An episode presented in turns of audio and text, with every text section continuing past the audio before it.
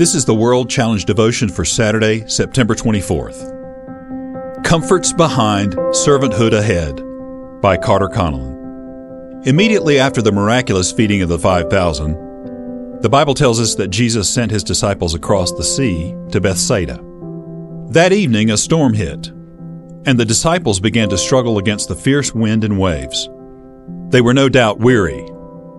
Ahead of them are multitudes of people in need.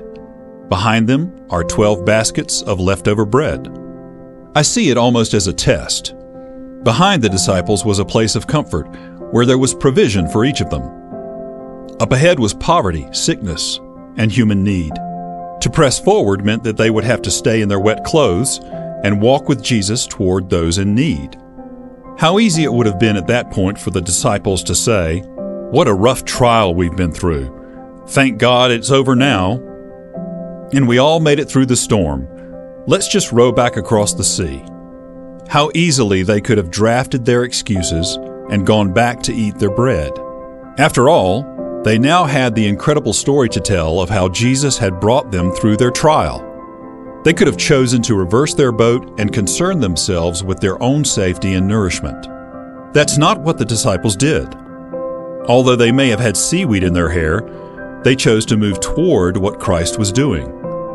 They entered into where the people were living, into people's pain, sickness, struggles, and religious confusion.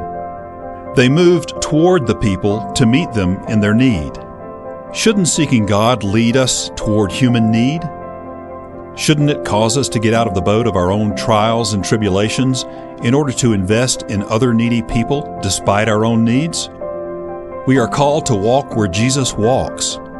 Scripture says, if you extend your soul to the hungry and satisfy the afflicted soul, then your light shall dawn in the darkness, and your darkness shall be as the noonday.